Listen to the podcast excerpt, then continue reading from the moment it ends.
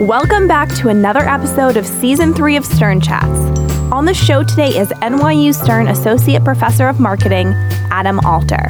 Students rave about Adam's class, where he teaches the powers of behavioral marketing and economics. So, besides teaching at Stern, Adam is a New York Times best-selling author of two books: Irresistible, which assesses addictive human behaviors from nonstop smartphone and internet use to online shopping and video games. Also, the book Drunk Tank Pink, which analyzes how subtle forces in the world shape our thoughts, feelings, and behaviors. Other than having an impressive resume, Adam is an expert from Australia. On this episode, he shares his journey from down under, digging deeper into the decisions that shaped his career in academia and life outside of Stern. Now, in this episode, we had little help. One of our associate producers, Andrew Slotnick, did a lot of research to produce this episode for you listeners, and also Derek Fine directed it from the booth. So, Derek, you listened to this episode today. What stood out to you? What stood out most to me about Adam is that he is really knowledgeable about behavior science and that this field in general is really relevant to a career in almost anything. So, truly fascinating subject. He's really knowledgeable and he has an awesome accent. Yeah, he sure does. Well, Derek, you're actually new to Stern Chats this semester, and you've done some great work behind the scenes. Can you just introduce yourself to the audience real quick? Sure. I received my undergraduate degree from Cornell University, after which I immediately pursued a career in media production. I worked at ABC News and CNN, and now I'm here at NYU Stern in order to learn more about the corporate side of the media and entertainment industries. Well, we're so happy to have you. You bring a lot of enthusiasm and structure and have been so helpful in the production of our episodes. So thank you. We really appreciate it. So, everyone else that helped Andrew Slotnick, Daniel Tennyson, Bob Kerr, everyone on Stern Chats, thank you so much for your hard work. What do you think, Sherry? It's such a good episode. Should we just get right into it? Let's get right into it. All right. Cue that music.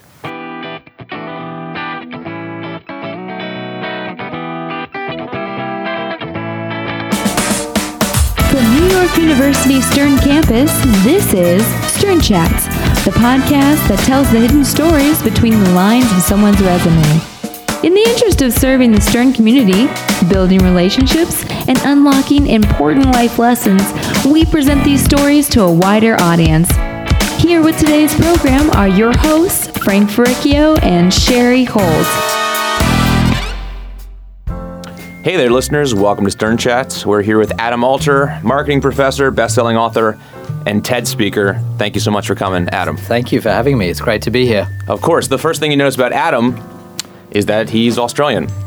yes, indeed. Yes, I am. Let's I just am, get that right out in the open. I am Australian. I, I was born in South Africa. I spent seven years there, moved to Australia, spent 16 years there, and I've now been in the US for 14. So this accent, no matter where I go, everyone wants to claim I'm from somewhere else. Wow. Where in South Africa did you grow up? Johannesburg. Oh my goodness. I, I spent a little bit of time in South Africa uh, in May and it was spectacular. It's great, isn't it? Yeah. Wow. No, I'm lucky. I've, I've lived in good places. yeah, so you started out with the South African accent. Yes. Then it morphed into an Blended it, Australian. blended it in. Yeah. Yes. And I mean, to me, any type of accent automatically makes you sound smarter. Yeah, and, is Is that right? uh, People Good. say- I'll take it. I'll take whatever I can get. Not to, but I don't want to make you feel weird, but I think people say too, like more attractive. There's something about having a little bit of an accent that can be attractive. Maybe it's just some people. yeah, Is no. it just me? Well, one of the theories of attractiveness is that you need to be just like everyone else, but slight. There needs to be just like a slight thing that makes you different. And So if an accent is that thing that makes you just off kilter, that could be the, the factor. Interesting. So if you don't have an accent, you got to do something else like juggle. Yeah, it's got to be like a juggle, unicycle, any circus skill. I think will will get you there. Yeah, I think I, Wink really well. be a good winker. Uh, just so you know, I wink at the first percentile. I'm I'm a I'm a one percent winker. Interesting. yeah, top notch. Just so you know, radio listeners, uh, Sherry just winked and it was horrible. My whole face poor wink. scrunched up. it looked like someone hit you in the side of the head with like a like a grapefruit or something. okay, so so Adam, you uh, you introduce students here to uh, behavioral marketing. Yes. we know you. You're famous, right? You're famous not only for your TED talks and your books, but just at Stern. You're hashtag Stern famous. That's that's great. Great to hear. But for people that don't know you, can you give them like a 20 second intro? Yeah. just yourself. Yeah, sure. I uh, I have a PhD in social and cognitive psychology from Princeton. Uh, and so that means I study human judgment and decision making, but I'm really especially interested in how people make decisions in the business world. And so I, I'm curious about why people buy what they buy, whether they derive benefit from what they buy, whether the charities out there that deserve money are able to attract the money they need, things like that. So I'm interested in, in consumer behavior very, very broadly and in trying to understand how psychology can inform consumer behavior and our understanding of what consumers do. Um, I, I do a few other things as well as, uh, as teach. I do a lot of research here and uh, I write books and I consult and I speak at events and things like that, industry events. Uh, and so all of it is around this central idea of trying to understand from a through a psychology lens why people are doing what they're doing. When did this interest in cognitive psychology and hu- human behavior arise in you? I was uh, I was studying as an undergrad in 1999, I think it was. It was my first year as an undergrad in Australia, and I had no idea what I wanted to do. So a friend and I basically said, "Let's go to the introductory lecture of 20 different courses." And I, we did that for philosophy and a sociology class, and we did it for a math class. We did it for everything that we could think of. And um, that's how I made my decision. I liked the psych one best. So I went into a psych lecture. It was actually a psych lecture on what I ended up doing, which is social and cognitive psychology. It was so fantastic. I ended up studying under that professor. He, he taught an honors course. I did a thesis with him, and that's where I got interested in, in what I do now. So it's it, usually these sort of strange little quirks, the, the serendipity that, that things pop up and they you follow them and they end up becoming you know your life story. I always find that fascinating how often that happens. Yeah, it's interesting. I mean, it sounds like you followed your passion, but you first approached it like a scientist. Yeah, I wanted to whittle it down. I wanted to start with a really big net and and try to understand as much as possible of what was going on in the academic world because I had no idea what was interesting to me because a lot of things were, which is I think typical of a lot of academics. Yeah. Well, how old were you in '99? I was 19. 19. So Yeah, or 18 nine- even. 19 year old in 1999. What other interests could they possibly have? Let's think. Well, avoiding Y2K. Yeah, that's right. Yeah, Yes. prepping, prepping That's right. that. The Sydney Olympics was a year That's right. ahead. Yeah, we were all very excited about that. Even a year ahead, we were thinking about it. That was a quality Olympics. It was if a I may very say. good Olympics. Yeah, Ian the- Thorpe versus Michael Phelps was a big, a big deal for me. It was. Yeah, it Wow, was huge. good memory. Yeah, they were both swimmers. That was the first time I saw people swimmers in those those giant bodysuits, That's right. and I wanted one so bad, but it just wasn't for me. It was, a, it was a fun two weeks, but for the first week, I was recovering from wisdom tooth surgery, so I watched it from my bed. I had I had the chipmunk face thing going on. yeah, that's no good. Yeah, but it- but it was great even on TV. But uh, the second week, getting out there was really fantastic. So you took these classes in Australia, but what led you to study these things in the United States? So I, I spent my four or five years as an undergrad in Australia. I was also studying law again because I didn't know what I wanted to do. So I was doing law and psychology. And when I finished my honors degree in psychology, my advisor, who happened to be American, said, "Hey, you should go and study in the U.S." So I said to him, "I'm not sure that that's what I want to do, but it sounds interesting. Why don't I send in some applications?" And so I sent in applications to a few schools, and uh, Princeton said, "Yes, we'd like you to come." And uh, you know, there's a particular professor there. Uh, the story goes that he had another Australian student, so he went to this Australian student and said to him, "You seem all right." And the Australian student was like, "Yeah, I'm okay." And then he showed him he showed him my resume and said, "Does this look okay? Does it all look kosher? Is it above board?" And you know, this guy who ended up becoming a good friend of mine said, "Looks all right to me." And so then I got the invitation. So these things work in mysterious ways. That is so ca- mysterious. I wish admissions processes today was like that. Wow. Just you know, float your resume. Does does she look okay? Well, let's just let's mm-hmm. just gloss over the fact that he just thought anyone from Australia is a monolith. yeah, yeah, he was he was pretty old it's school the like that. accent once again. yeah, that's that's really interesting. So we understand that you studied under Daniel Kahneman, the Nobel Prize winning economist and psychologist. What was that like and what did you learn from him? Yeah, I, he wasn't my advisor, but he was at Princeton at the time. So I took a, cl- a class with him and we chatted about some of my research. He'd attend some of my talks, and it was a huge privilege. I mean, he's a, he's a, a huge brain, he's a very smart guy. Uh, he pioneered a whole area of research that became what I and probably 100 or 200 or even 300 other people do. So he's really the grandfather of our field. And so it was, it was a real privilege to study with him.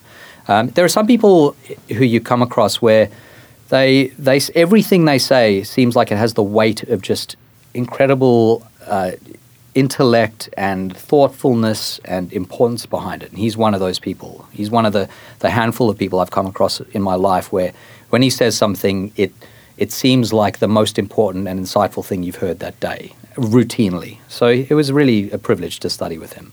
So, is that is studying under him and studying your thesis was that your entree into the study of color and um, sort of behaviors um, in that field and you know obviously led to your new york times bestseller drunk tank pink Yeah, so I've been interested in color forever because um, I am colorblind. So when I was 15, I participated in something that every student in Australia did, well, a lot of students did, called the Young Scientist Competition.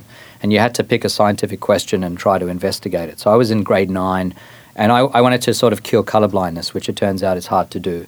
So I, I spent a few months looking into colorblindness and trying to understand what was going on inside my own brain and in my my retina and so on. And, and uh, that's where I really grew interested in color. Um, I didn't solve color blindness, but I became quite fascinated with it. And, and so when I was writing this book, one of the things I became curious about was how do, how do the colors around us shape how we think, feel, and behave? And, and what happens if you're colorblind? Are you susceptible to the same influences? Are you not? Are you susceptible to different ones? Uh, and so that's how the book Drunk Tank Pink came about. so what is the extent of your color blindness what colors can't you see I am uh, primarily red green, uh, but I, tr- I struggle with a lot of others like purple and blue. Uh, orange and brown sometimes get me. It's a lot of natural colors. So when I look at a tree, it just looks sort of generically tree colored. Like the, the bark, the leaves, the branches are all like a sort of muddy browny color. They're the And color of tree. They're the color. See, for me, tree is a color. Yeah. Imagine if you had a color tree. In I your can't palette. imagine that. Yeah, and it's a mix. It's what you would call a mix of red, brown, and green. So I, I will look at something like you could show me a color, and I'll be like, oh, that's tree colored. But you know what's interesting as like a scientist, you know, or looking at something scientifically, I wonder if being colorblind makes you more objective because you're not influenced by the colors that you're studying at the same time as you're studying them. Yeah, well, this is the big question. So, drunk tank pink is an is a color. It's this bright pink color that psychologists used in the 70s and 80s to paint the inside of, of drunk tanks or jail cells. You'd put someone in there briefly when they were drunk, and they'd calm down, and then you take them out and send them home. It was sort of a holding tank for drunk people. And they found that if they painted these drunk tanks bright pink, people needed less time in them before they calmed down. So 15 minutes was all you needed in the pink drunk tank, and then you could be released. And the, one of the big questions was, why is this happening? What if you can't see the pink? What if you're surrounded by pink but you don't know it's pink? Does it have the same effect? And, and the guy who discovered this effect said to me on the phone when I talked to him about it a few years ago, it doesn't matter. If you're colorblind, you'll have the same response because it's really about how this color interacts with your physiology, but not, it's not about subjective experience. I don't think that's true. I think it is, you have to see that it's pink. That's my feeling. But uh, that was his claim. And so that's, that's where the colorblindness factor comes in. I think it's an interesting question. That's amazing. So the the book Drunk Tank Pink, obviously that's how you got the name of it, but there's also a lot of insights just about how things influence you in small ways that you're not even totally aware of. Yeah, so the book is basically a compendium of, uh, of effects, all centering around the question how does our world shape who we are and how we behave and think and feel? And so each chapter is devoted to one of these cues. Color is one of the chapters. That's where Drunk Tank Pink comes from. It's a nice sort of emblem. The name is a nice, catchy, sort of intriguing emblem, I think, for what the book is about more broadly. Well, I hoped it was. That's why I picked the name. No, it's a great title. It'd be also be a great band name. yeah, Uh, There's yeah. a, it just it's got like nice tempo to it when you say it.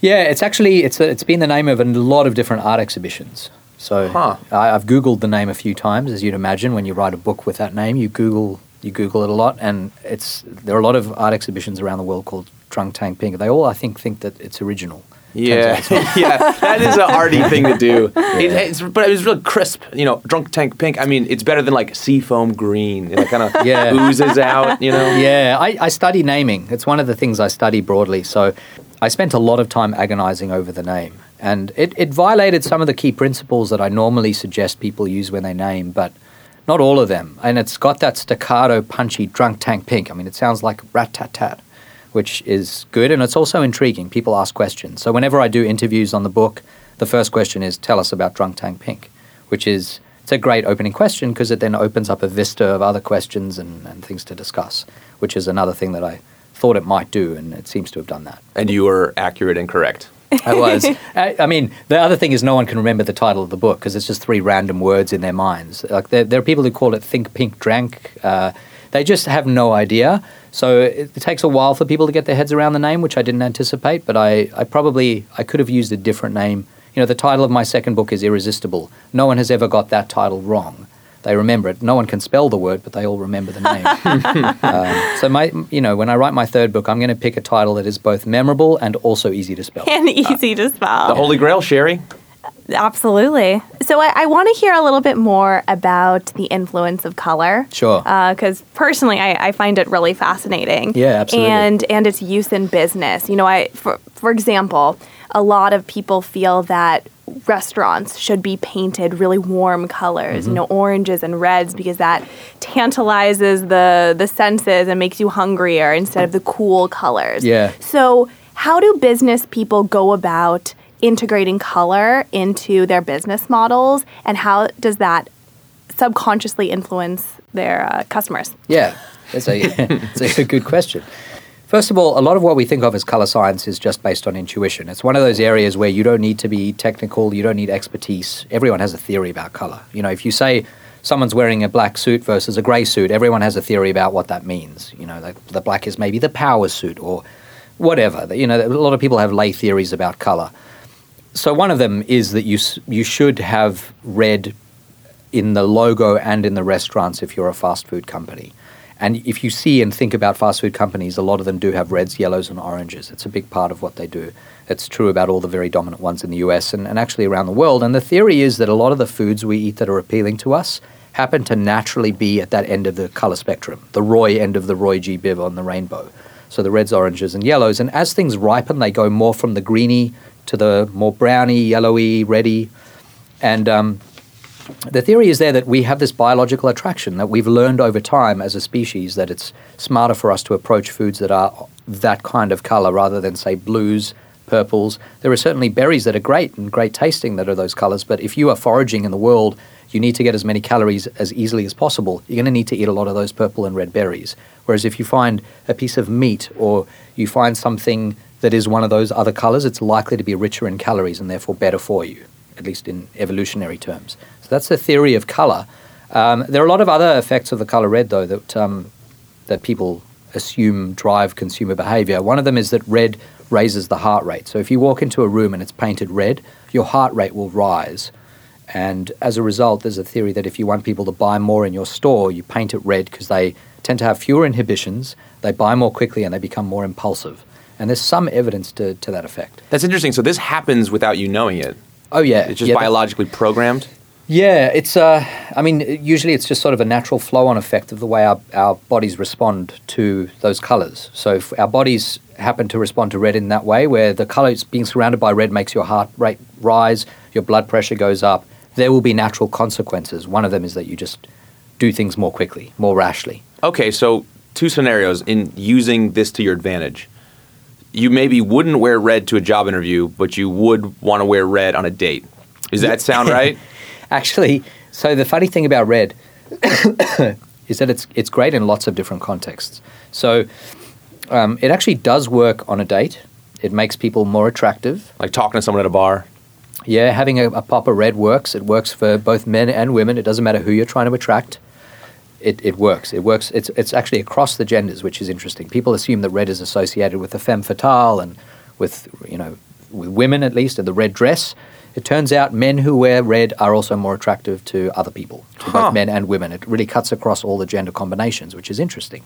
Um, but it's also supposed to make you seem more dominant. So we know that uh, in il- the Olympic Games, in combat sports, the IOC, the International Olympic Committee, says that you have to be randomly drawn to wear either blue or red before each bout. And about when when the two competitors are evenly matched, there's evidence to suggest that two thirds of the time the competitor who's drawn to wear red wins the bout in lots of different sports, which is which is phenomenal. I mean, obviously they're trying their best to to eliminate performance enhancing drugs, and they're doing everything they can to make it a fair, even playing field, including randomly assigning color. But it turns out that once you get that color, it has a huge effect on outcomes. One of the reasons is that referees perceive you as more dominant and impressive when you wear red. The other is that when you are wearing red, you feel more dominant. And a third is that when you see someone else wearing red, they appear more dominant, when you put all of that together, it ends it ends up creating quite a big advantage for the person wearing red. They should just switch jerseys at halftime. Well, not every sport has a halftime show. Imagine wrestling. Just imagine like running half of a race and then being like, actually, can we switch Yeah. jerseys? You just And need then you need just- colorblind referees. You need colorblind competitors. There you go. Yeah. Problem would be solved. Yep. Because they are potentially less impacted by color. But I mean, or you could just have people have gray. Yeah, we Unless we, gray does they, something They've to thought you. about that. Like maybe it should be s- like stripes and spots or something, but uh, you know they haven't done it. So I don't know. We we you, you have these all these really interesting effects. So the question is, do they actually influence policy? And some of them do, and some of them don't. But policy is is tricky to move the needle on. You know, if you speak to the International Olympic Committee, Olympic Committee and you show them the results, they say, "Oh, that's fascinating," but that, that doesn't necessarily mean they're going to change something that that they've been doing for decades. So that's always one of the big challenges for people who do this kind of research. That's true. Also, the Olympic Committee is not necessarily uh, the uh, top of the pyramid as far as avoiding fraud and This is true.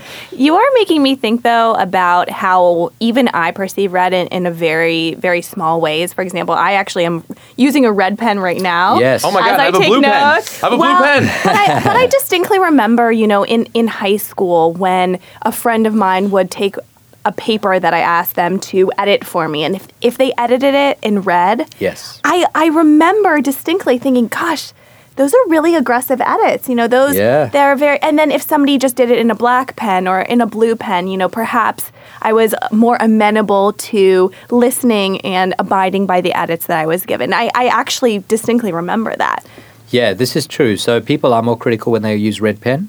They're both better at picking up genuine errors, but also more critical of things that are ambiguous. So there's actually a state in Australia that has a, a rule that you cannot, if you're a public school teacher, grade with red pen. You have to use black, blue, or green, or some other color. And, and it's, it's an attempt to remove that particular influence that, that people are more critical when they use red. That's interesting. These things really exist in the world. I mean, whether you know about them or not. And now, see, I'm wondering that you have decoded all of this color situation. Yeah. You- have you used any of these lessons about color to, to your advantage or just in your, your business life?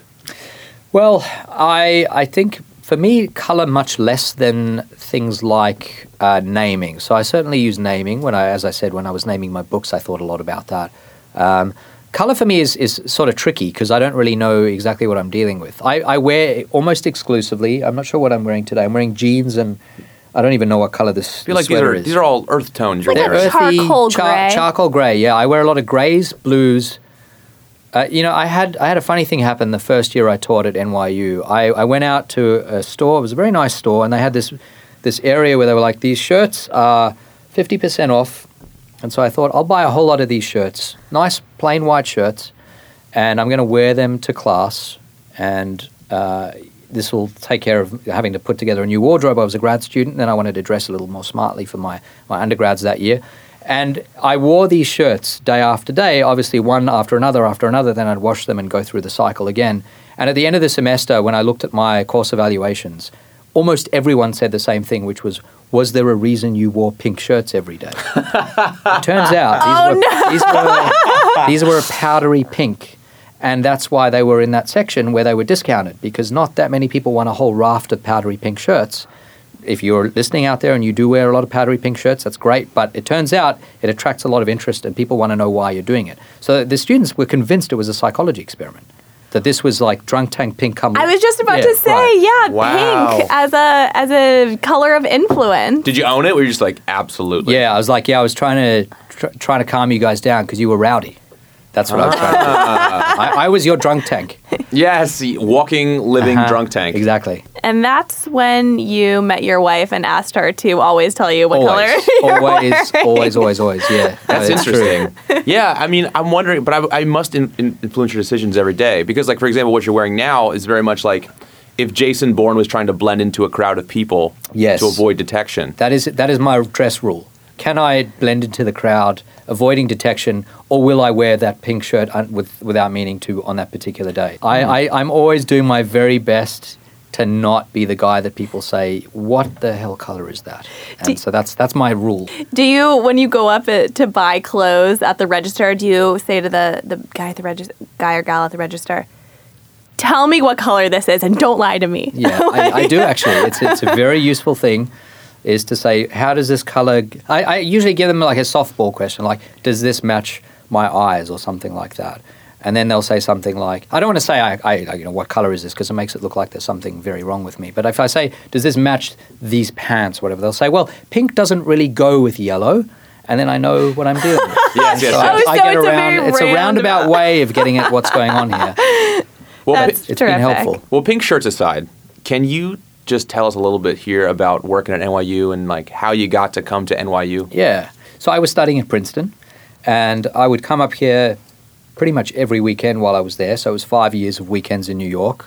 And I had friends who were professors at NYU. I had friends in, in grad school at NYU. I, I loved this part of town. And then I started to meet the people in the marketing department at NYU, many of whom are still there. And they were just a fantastic bunch of people. It's a very warm collegial department to work in if you're a young professor. And when I first started out, I was in my, my, mid, my late 20s, still trying to find my feet in the US. Um, I was just looking for a department that felt warm and supportive. Also, the kind of research I do is um, it is it is sort of mainstream marketing, but it's also it's got a strong psychology flavor, and not every marketing department wants that exact thing. So you've got to find a department that's friendly to the kind of work you do. And in my case, NYU was very receptive. And I loved the idea that I'd be in New York City because I always knew I wanted to do consulting and speaking and, and to, to have a foot in industry as well. And so I started at NYU in 2009.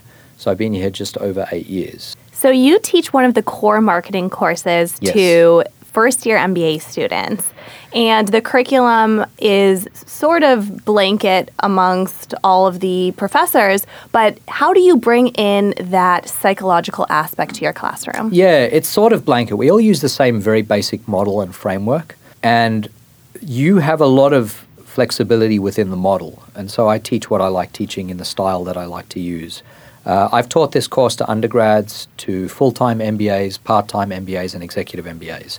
So it's all, always slightly different for each audience based on background. But uh, yeah, I've been using basically the same approach, uh, and and it is it, it's definitely infused with my interests. There's a lot of psychology in there. There's a lot of human behavior. There's a lot of the stuff we've discussed, looking at how color influences you, which not everyone will teach in an intro marketing course. But I think it's worth you know sharing your passions in, in the classroom. I think it, it makes makes it easier for people to engage, and so I always try to do that where I can. Yeah, I mean, and I imagine that you almost use your classroom as a petri dish, as a as a tool for you to look into human behavior, especially as it relates to the connection with technology um, and our connection with our devices, which is the topic of your second best-selling book, Irresistible. Yeah. And you know, when when did you start researching for Irresistible, and how did you come upon that research topic? Yeah, so I was always fascinated that NYU, or at least Stern has a policy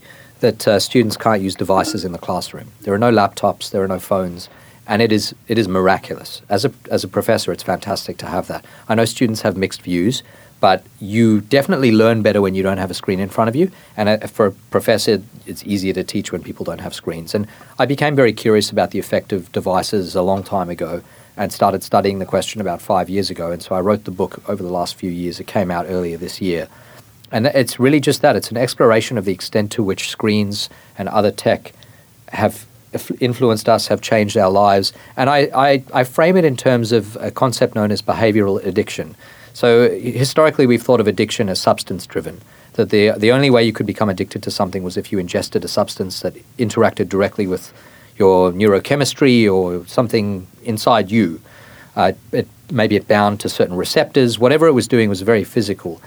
And more recently, we've come to expand the definition to describe very well designed experiences that tap into the same processes. So, without even requiring a substance, if you're a good engineer of experiences, you can create an experience that is addictive, maybe not with quite the same force as a drug, but that people find compelling in the same way. And that is what smartphones deliver to us now, where 50, 60% of the adult population has at least one behavioral addiction that is driven by these devices. And I, I just put it on the You table. just do it on the table. I just want to make sure it's away from me. Dramatically. my, my, mine's, mine's been vibrating in my pocket, so I'm going to turn this off now as well. So you're saying that it's a literal addiction, almost the same neural pathway as a regular substance-based addiction. Yeah, exactly. It's um, you know, people think of addiction as something that goes on in the brain. You know, you see a certain dopamine response. Dopamine is the receptor that's that's most associated with addictive responses or addiction. And um, you know, there, there are these studies claiming, hey, look at this. When teenagers get a like when they use Instagram, their brains look a lot like the brains of heroin users just before they inject. And the, the world goes crazy and says, oh my God, that's terrible. It is, in a sense, alarming, but you need a lot more than just a dopamine response. When kids eat ice cream, you get that response. If you're, if you're being treated for pain in a hospital, say you've just had surgery and you get very, very pure opiates that are designed to treat whatever it is, whatever pain source you have, um, your, your brain again will have this very strong flush of dopamine. But when you leave the hospital, most people don't develop very strong addictions to these medications. They manage to go back to everyday life.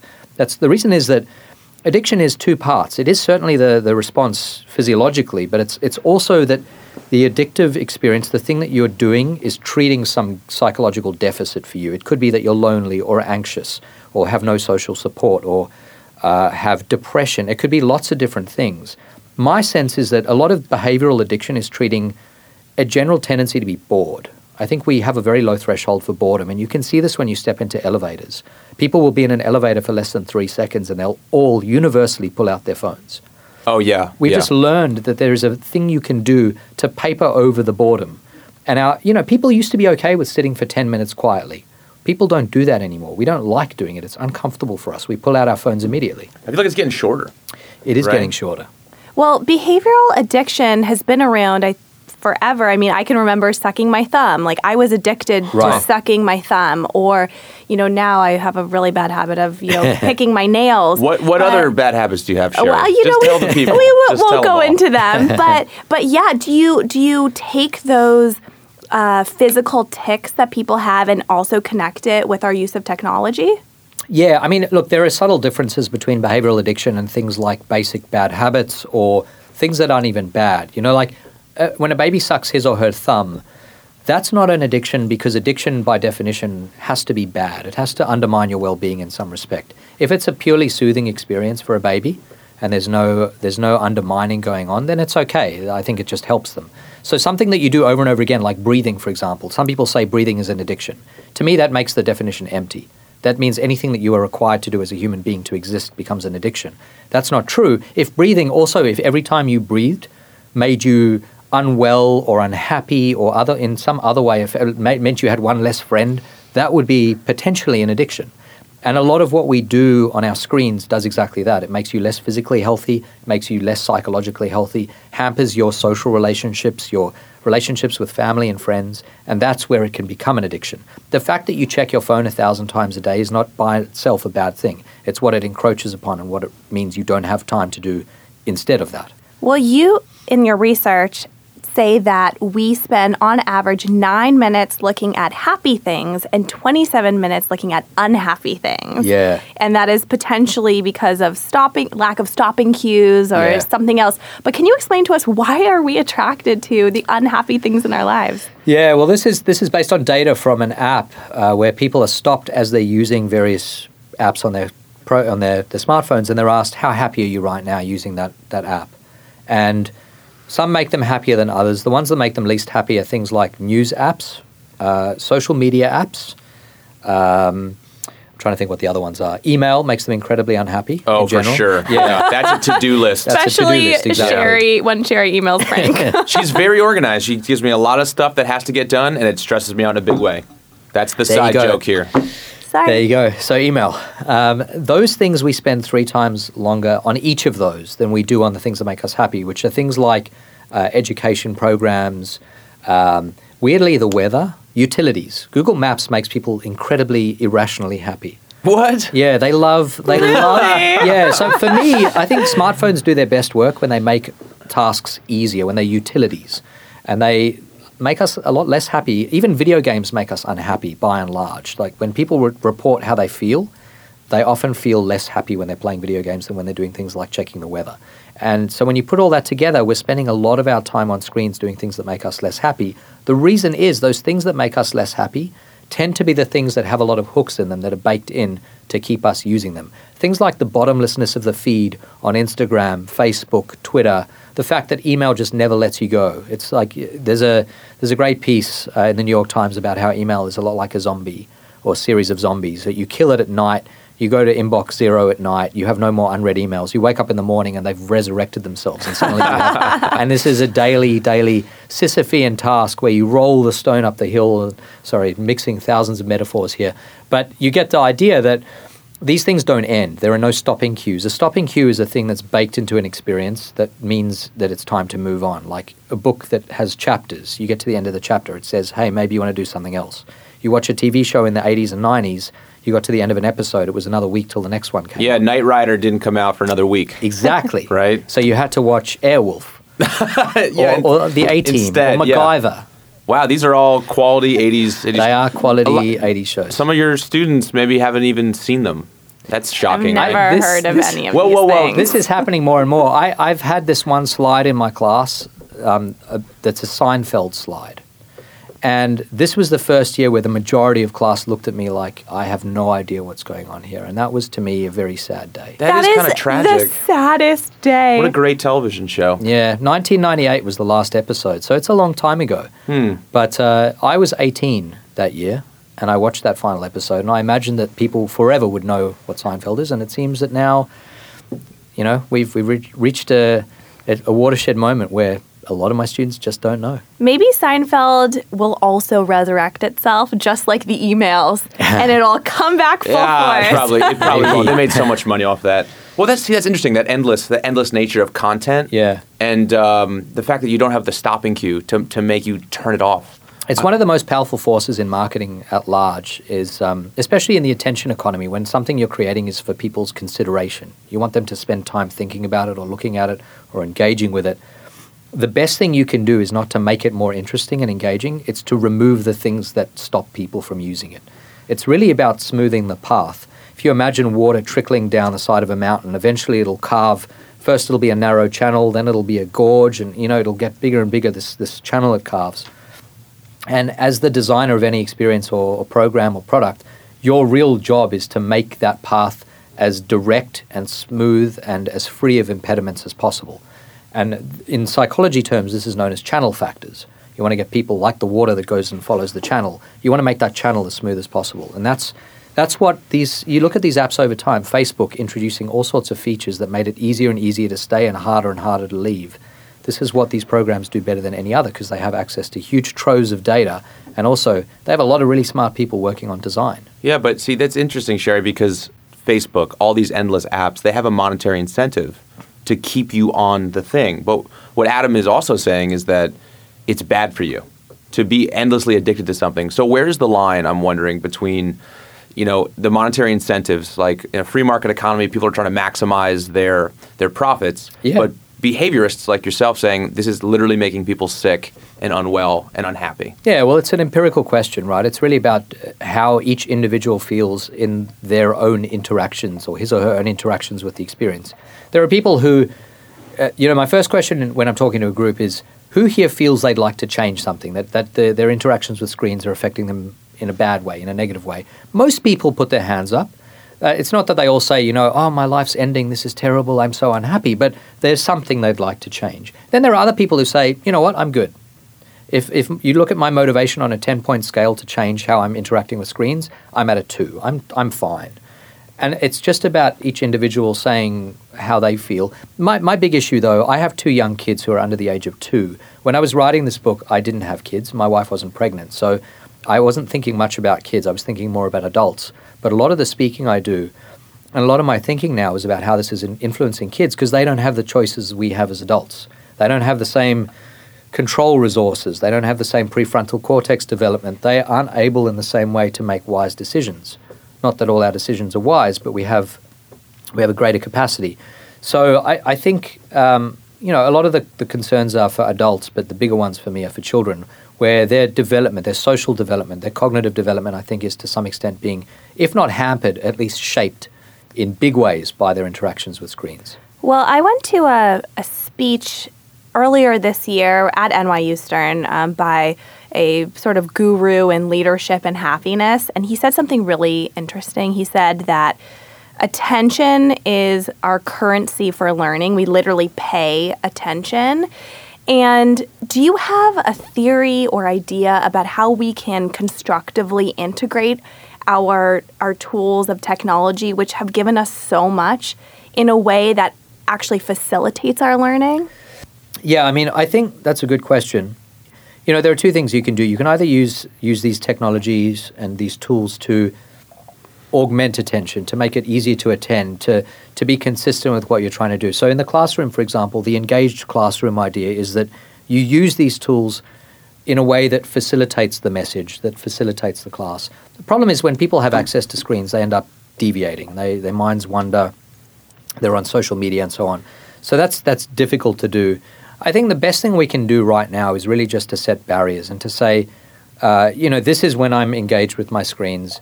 Here is a sacred point in the day. Maybe it's a certain number of hours. Maybe it's dinner time. Maybe it's I don't know what it is. It's it's different for every person. For me, it's I try on the weekends to put my phone on airplane mode, so it's essentially just a camera, and I'll take photos of my kids and my wife, and we'll all you know go about about our days in a way that frees us from tech to a large extent. Um, and it's important to us that we have those barriers. I'm not saying that people should go cold turkey on tech. I think that's ridiculous. And also, I think it's miraculous. And I, you know, I couldn't introduce my kids to their grandparents in Australia and their uncle if I didn't have FaceTime, for example, or Skype. So tech can be wonderful. It's just working out the right balance. Uh, a lot of people use environmental metaphors like sustainability. And it's about living a sustainable life where the tech that you have enhances your well being instead of hampers it. It's interesting because you're writing this book, Irresistible, and you have all this research on screens. And we know just from some background research that your son, I think for the first time he ever smiled was seeing something on a screen, right? Yeah, yeah. It was, it was a scary moment for me. It was when he was four months old. Uh, he was a little late to smile. He was a very, very engaged kid, but he, he took a little while to smile. And so I kept looking at him, being like, when when is the moment going to be? And he reached over one day. I had my, my phone with me. I wasn't using it, but it was on my lap. He grabbed my phone and he swiped, which is a very natural gesture for kids. And the, the picture on the screen changed. And he looked at it and he smiled at it. He thought that was amazing. You know, like it, for a kid of that age to have control over the environment is a really pleasurable experience. And I realized how potent these devices were that even to a four month old, there was enough of a positive feedback response just in swiping the device that I needed to keep it away from him. I didn't want that to be the source of happiness for this young four month old kid. And so that was a really striking experience for me. That's how he experienced the world for the first time, like in a happy moment. Isn't that crazy? That was his first happy moment, yeah. It just makes me want to hear more about your son and your kids, I should say, and your wife. How did how did you guys meet? And Yeah, we met in the city. Um, she she has a business, she which I talk about a lot in class. Actually, she has a, a personalized nail polish company. It's called Pretty Please Nail Polish, and you can you can basically put anything you want on the logo on the label. Sorry, so it can be a, a corporate logo if it's going to be for corporate swag. She does a lot of that kind of stuff. She also does things like bachelorette parties, weddings, baby showers. So you can put whatever you want on the on the bottle. Uh, there are lots of different colors available, so you can you know match it to your your company or whatever. Uh, so when I met her, actually, the the night we met, our first date, she had just got the business cards printed, and she was very happy with them, and she showed them to me, and she said, "What do you think?" And of course, I'm colorblind, so um, I, I sort of said, "Yeah, you know that that blue is beautiful," and she's like, "It's green." You said I found our first and conversation. I topic. was just Yeah. about to say, and then she walked yeah, out yeah, that's the right. first date. It, it turns out being colorblind is a pretty good icebreaker because it, it leads to a lot of conversations, and that was that was one of ours. Um, yeah, so we so we met uh, a number of years ago. We we've been married about four four and a half years. We have, uh, as I said, these two kids. We have a son named Sam, uh, and he's almost two, and a daughter named Isabel, and she's four months old. Congratulations! Thank you. Oh, what a little Thank you. baby. yeah, she she is a little baby. Yeah, she's very sweet. So is Sam. So, is your wife able to integrate a lot of your research of color into her business? Yeah, I mean, we talk a lot about this stuff all the time. Um, and I also talk about it with my class, partly because I'm hoping they'll have good ideas. You know, uh, it's great for Ah, me. crowdsource I, it. I crowdsource it. I basically I have access to 150 very smart MBA students. I tell them about what she's dealing with, and they come back with ideas. And it's it's an amazing way to get new ideas. Wow. So it's great as a case study material because I'm very intimately familiar with the with the pro- the product and the topic, but also great because it's free consulting for my wife's business. And lots of women going to bachelorette parties who can use A lot of my pretty students please support nail it. polish. Well, heck, lot- let's a lot of promote my it right students now. support it. Let's Yeah. promote it right now. So if you're looking for customized nail polish, check out Pretty Please Nail Polish. That's the right. best nail polish that you can find. Exactly. He's so good at doing that, Very not good. No, no, no. I just it's just fun to sell things, isn't it? we'll definitely put it up on our Instagram Great. for sure. Absolutely. It, it probably you. doesn't it probably doesn't hurt her business at all that she has someone that has like the cheat codes and like life hacks associated with color, you know, helping her out. Yeah. And that you're you're a pretty prominent guy. I mean, you're writing books, literally New York Times bestsellers. And um, did you see his TED talk actually? I did see your TED talk. Yeah. Yeah. That's what, I- what- I drawing always a lot of my little nuggets from there. I always thought if uh, if I could do a TED talk, well, first of all, I'd have to have something that I was an expert at. If I if I could do a TED talk, like that would be like the ultimate like victory in life, right? I mean, we're like addicted to these things. They're so they're so fun. What was that like to be able to get on the TED stage and talk about something where you're an expert? It was fun. It was great. I, I had a very, very good time. Uh, it's an incredibly well run event, and uh, it's. I- I mean, it's it's it's an amazing event. It's it's hard to know exactly what to say about it. It's um, it's an extravaganza. You basically go as a speaker. Uh, the the tickets to go as a as a just an audience member are incredibly expensive, but as a speaker you go free, and so you sort of walk into this very plush world. There's free stuff everywhere. It's like three grand a ticket or something, right? it's I believe ten.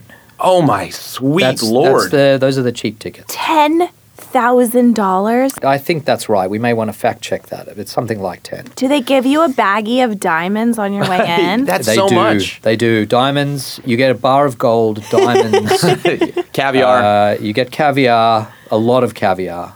A lot. I mean, I just walked, walked back to my home with like a sort of massive jar of caviar. champagne. So you feel like a big shot. wow. It was Walking on great. the It was great. stage. It was amazing. I mean, the, the audience members are, are generally quite prominent people, especially in the front row. So the thing is, when you're speaking, the lights shine in your eyes because you have the spotlights on you. You're on that big red dot, that famous red dot, which is just a big red carpet. And Red being intentional. Now we know. well, now we know, yeah. Absolutely. And uh, the, the lights are shining in your eyes. The only thing you can really see is what's right in front of you, which is the front row, which is usually just like six or seven incredibly prominent, famous people from business and the arts and whatever else. So that's awesome. Is your audience is seven people who are terrifying, But- terrifyingly impressive. But I loved it. Um, I was up on stage for a total of nine minutes. I gave a nine-minute talk. It was it was great. How do you loved prep it. for something like that? Because I mean, you you literally wrote an entire book about this kind of topic, and then you got to condense it down to it's nine minutes. It's hard. Yeah. So my first thought was, you know what I'm going to do?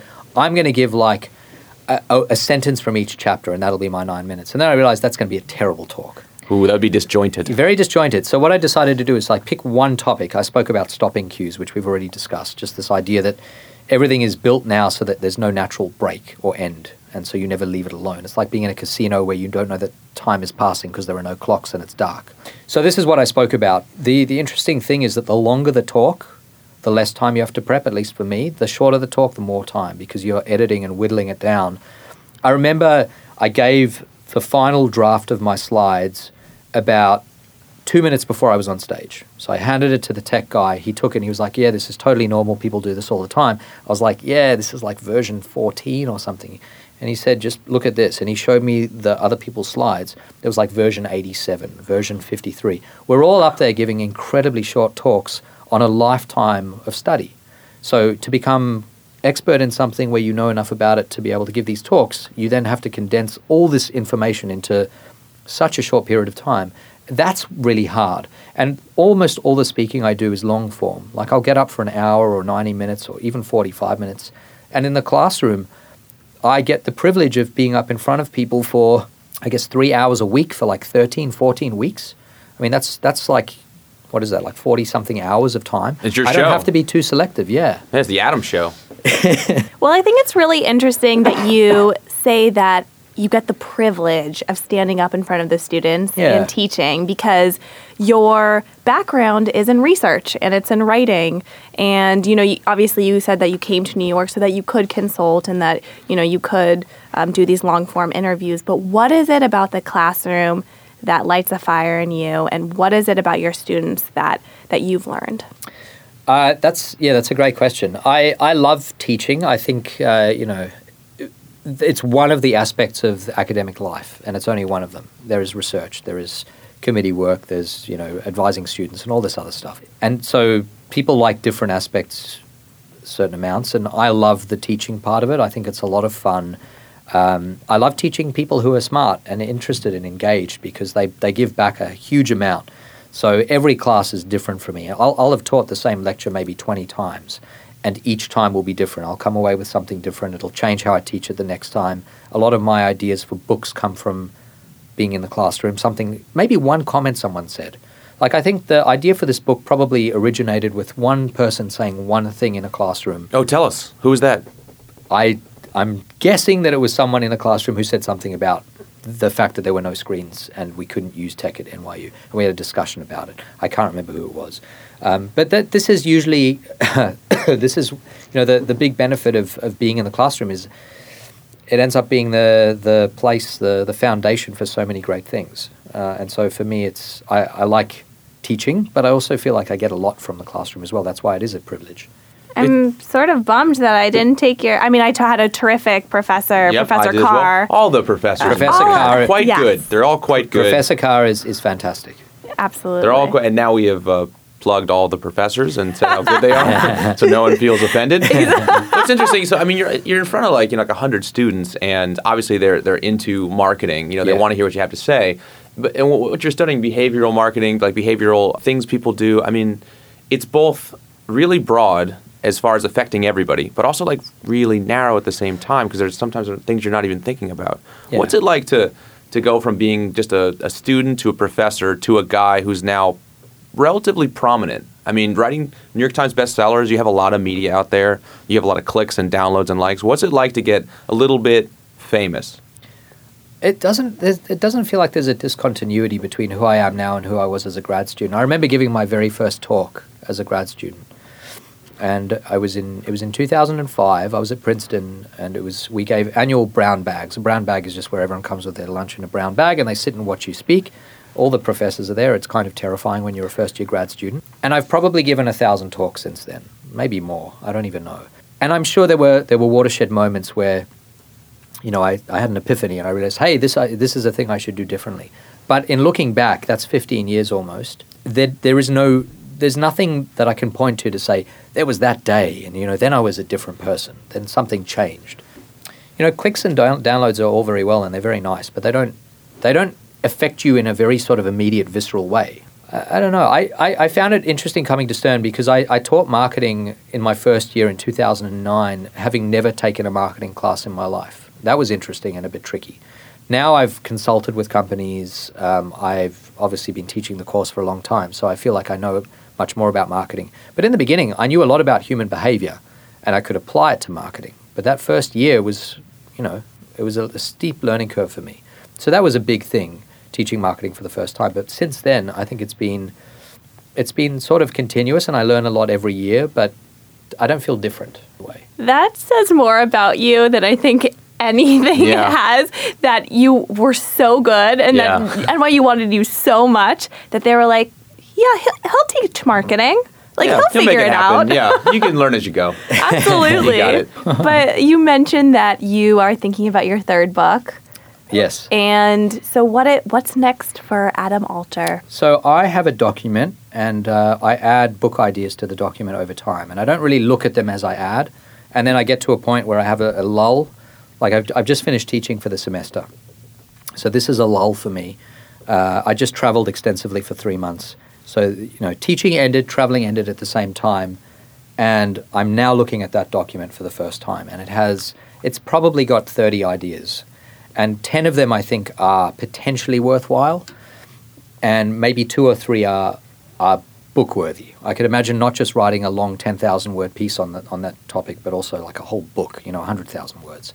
So I have a meeting with my agent, uh, my literary agent, in a couple of days, and we're going to discuss those ideas. And then one of them will become a book. I'm not ready to share because That's fine, maybe that's one fine. of, one of the other ones will be the, the fourth book or the fifth book. So I, I can't let the cat out of the bag just yet. But I'm thinking about it. I'd like to write the proposal for the next book pretty soon, and then see if someone wants to publish it, and then I'll start writing it. Well, I tell you what, when you get the next book coming, um, I hope you'll come to Stern Chats to help you promote it. I'd I think that'd to. be very exciting. I'd love to. I, I just want to leave everybody with like a with like a thought based on some of your of your research, and it's about the future. y- you say something very interesting about screens making people less happy. Is there a solution to this, and what does the future look like? Yeah, so let's start with a pessimistic note, um, which I think is important, and that is that we need to be careful. Just because if we think that our little rectangular devices are hard for us to resist, imagine when we all own our own personal VR and AR goggles and we're walking around in this perfect world. You think it's going to happen? Yeah, I, if you speak to people in the industry, they say that between two and four years from now, we will all have our own personal VR goggles. And once that happens, once the software is sophisticated enough, you know, if humans are sort of searching for the best of all possible worlds at all moments, it's possible that the best of all worlds will be that idealized, simple, less complicated, less messy world that you will find when you put your goggles on. Um, and so I think we're going to need to resist that because we do need some real non-virtual human interactions in our lives. And so that, that is a note of caution. I think that's something to be wary of. Uh, there is now a, a groundswell, a, a rise in, in interest among people in the industry to try and understand the effects of their product. So Sean Parker recently came out, one of the early Facebook investors, um, and obviously known for a lot of other things as well. And he basically said Facebook knows what they're doing. They are trying to engage you, and they do what they can to engage you um, as as much as possible. And I think that suggests that there's an awareness that that, that that will have effects on people, and so companies like that need to be more mindful. Uh, looking forward, what can we all do about it? I think it goes back to this idea of sustainability that we are not going to be able to roll back the clock, and I wouldn't want to do that. I wouldn't want to go back to a time when we don't have screens and these forms of tech. Uh, but I think we need to all recognize the, the importance of sacred times when we don't have screens in front of us. So the first thing to do really is to download an app like there's an app called Moment, which I use, a lot of people use, and it basically tracks how many minutes a day you spend on your screen, on your phone. And uh, for me, that number is about three to four hours, which is the US average, which is staggering. That's a huge amount of time. Uh, so just being mindful, setting boundaries, deciding when you will and will not use your screen is the first step, and it's a big step, and it makes a huge difference in people's lives. I've seen people do it. They almost always feel better about life and about their own experiences when they do. Well, I'm going to tell you what, that's all interesting stuff. It's amazing. You've said it all. We really appreciate you coming on here. It was a lot of fun. I learned a ton of stuff. Thank you so much. Thank you for having me. I had fun too. Yeah, and check out Drunk Tank Pink, check out Irresistible, and Pretty Please Nail Polish if you're in the nail polish market. And hey, Jeff Fun, I had a fantastic that's time. important. That's half the battle. that might be 75% of the battle. People don't come in here and have fun, then what's the point, right? Absolutely. I had fun. I had a lot of fun. You guys were great. Thank you. Thank All you right, so yeah, much. we'll see you around. All right.